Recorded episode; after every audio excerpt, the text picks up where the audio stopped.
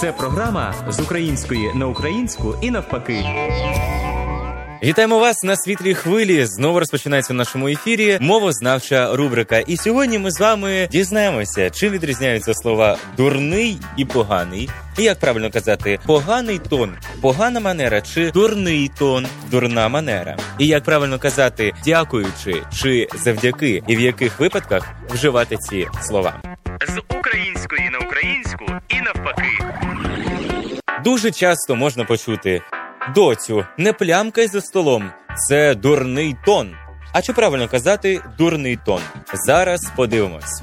Українською дурний та однокореневе російською дурной мають відмінні значення.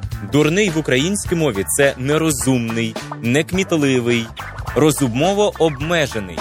Був собі дід та баба, а в них було три сини: два розумних, а третій дурний. Читаємо у народній казці.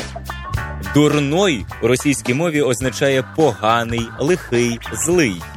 Наприклад, дурной глаз, погане лихе око, мені дурно, мені погано, дурная болезнь, погана хвороба, дурні манери, погані манери тощо. Нерозрізнення лексичних засобів обох мов призводить до помилок, типу при будь-яких революціях плямкання за столом залишається ознакою дурного тону, а треба казати поганого тону, а не дурного. З української на українську і навпаки. Дуже часто можна почути, як плутають слова дякуючи і завдяки, особливо те, якої вони форми. Наприклад, можемо почути таке дякуючи Богу, а треба казати завдяки Богу. В усному мовленні та в писаних текстах не завжди розрізняють ці два слова.